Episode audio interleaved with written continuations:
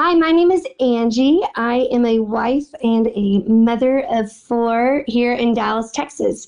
I've been a ministry partner with Desiring God for a year and a half. You are listening to the Ask Pastor John podcast with John Piper. We're going to talk uh, more with Angie in a moment, but first up, today's episode. Today's question comes to us from an anonymous young woman Pastor John, I thoroughly enjoy listening to these podcasts and find them exceptionally helpful for dealing with life's challenges.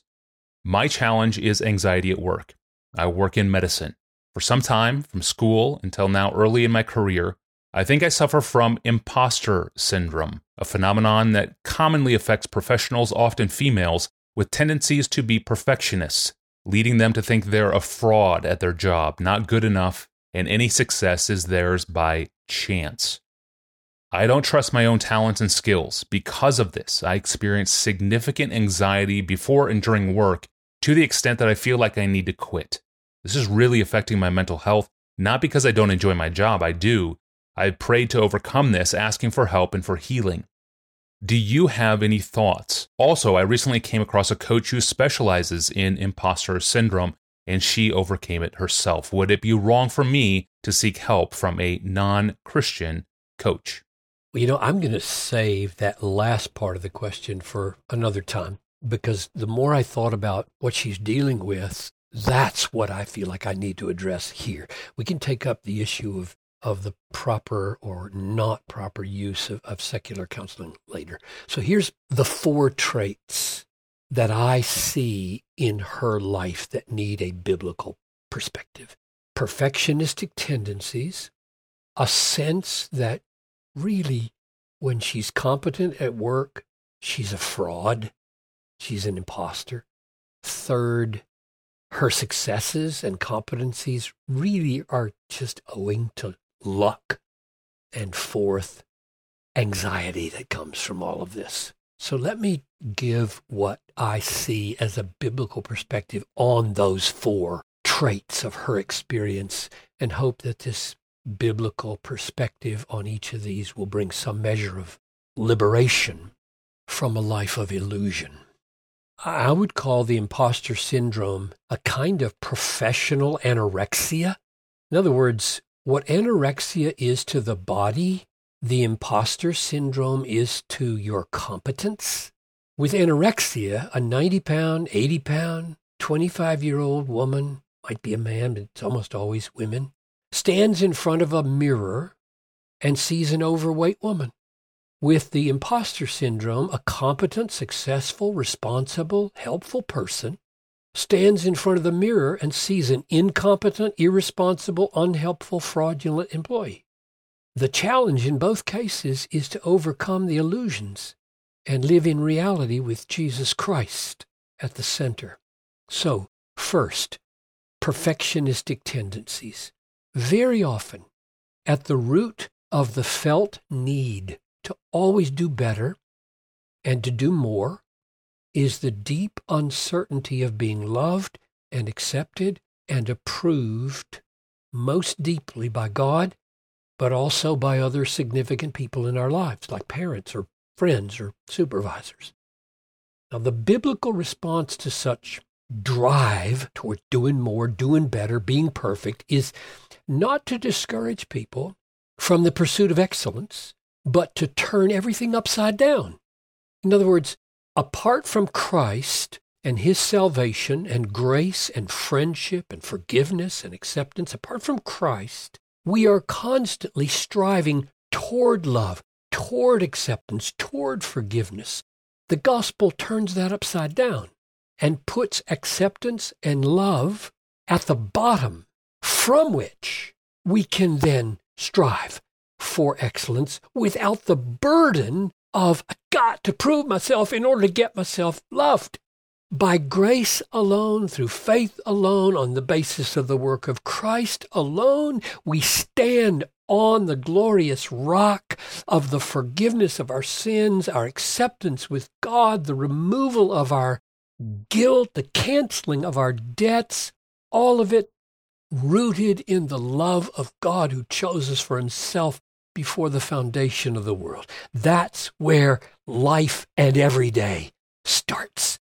And then there is, of course, varying degrees of passion for achievement and excellence, but we don't pursue it in order to get accepted or in order to get forgiven or in order to get love. So I would encourage and urge our friend to step back and make sure that she has a true and real and wonderful and restful and sweet grasp of the gospel of Jesus, what he did for her on the cross, what her salvation is by grace through faith.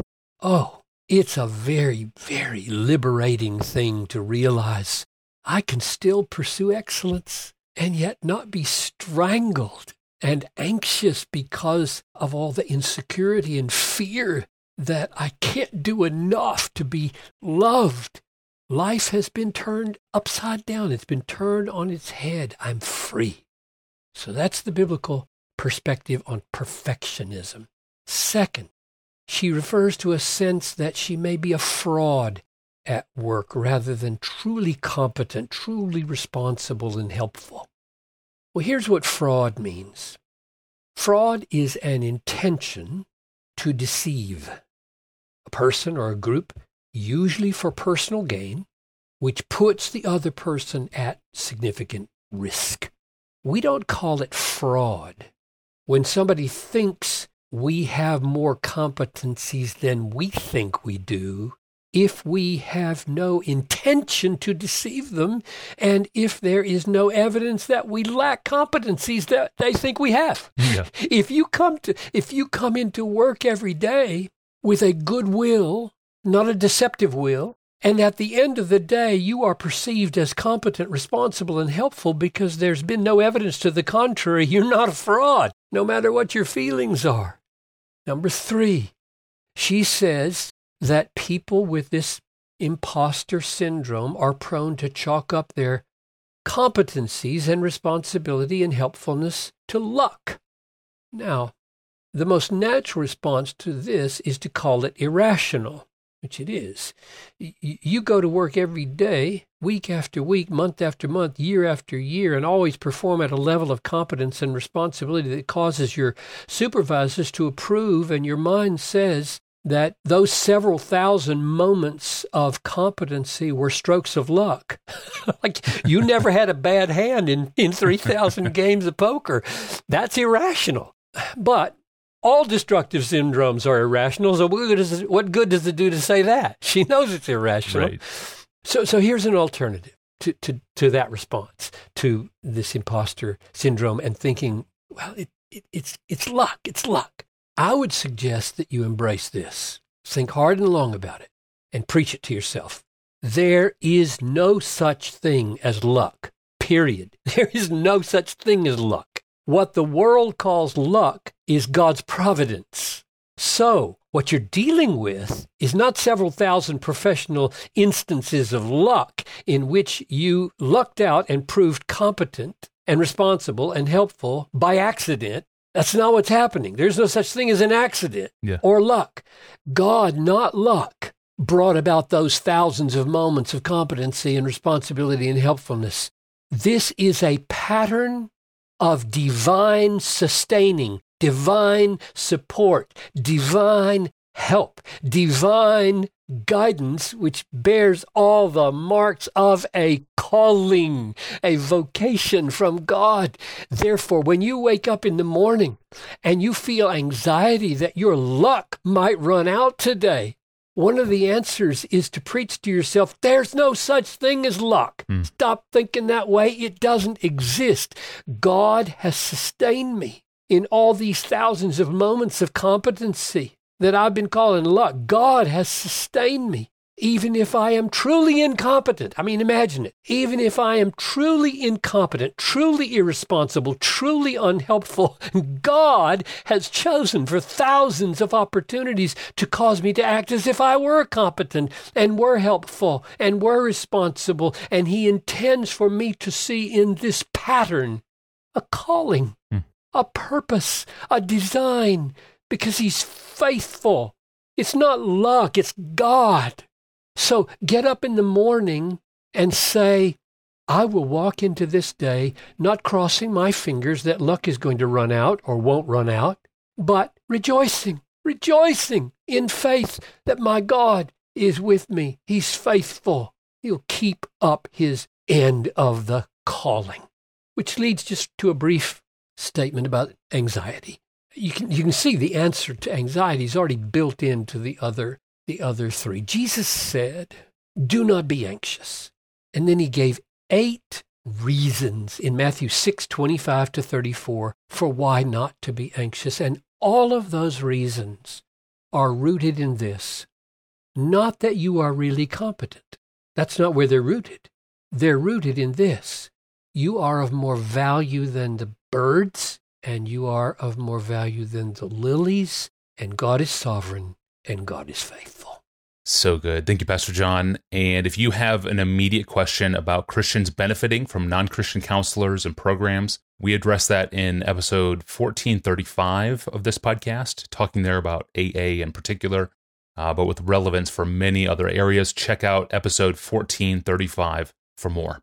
Before we go, we're joined on the phone by my friend Angie, who lives in Dallas. You heard Angie's voice at the very beginning of this episode. Angie, thank you for your time. You're w- one of the precious saints who make this podcast possible. And uh, uh, it's an incredible honor for me to do this work. And I only get to do it because we have donors like you, Angie. So thank you for making this podcast possible. Talk to us for a minute. Um, uh, wh- what does this podcast in particular represent to you as a, as a listener?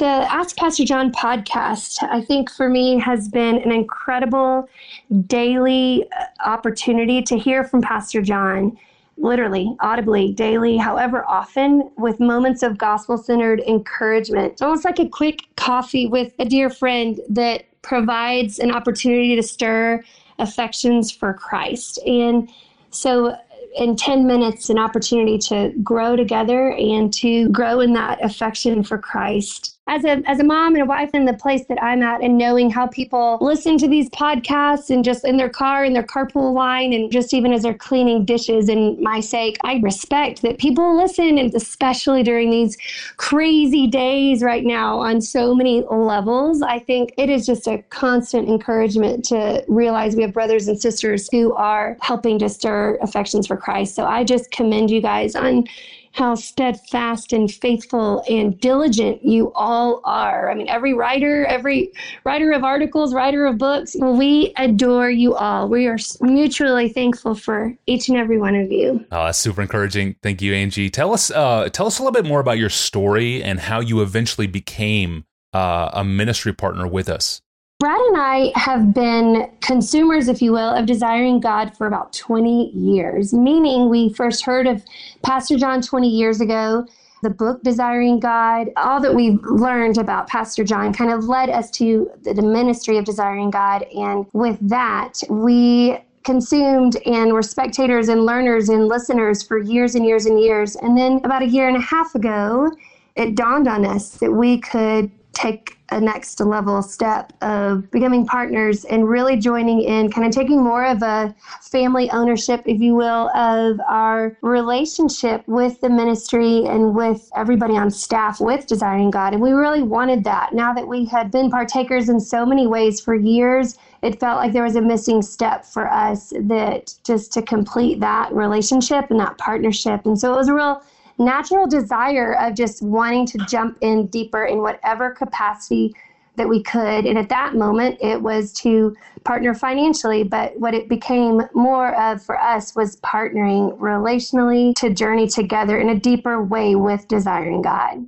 Wow, we're so grateful to God for you and your husband. Thank you, Angie, for helping to make this podcast happen. And uh, if you're listening right now and you want to join Angie and become a ministry partner so we can make more DG resources and spread them all around the world, you can join us right now. Go to desiringgod.org forward slash donate. That's desiringgod.org forward slash donate. As we near the end of the year, we especially appreciate it uh, if you want to join us, especially those of you who have never joined before. I'm Tony Reinke. We will see you back here on Wednesday. Thanks for listening.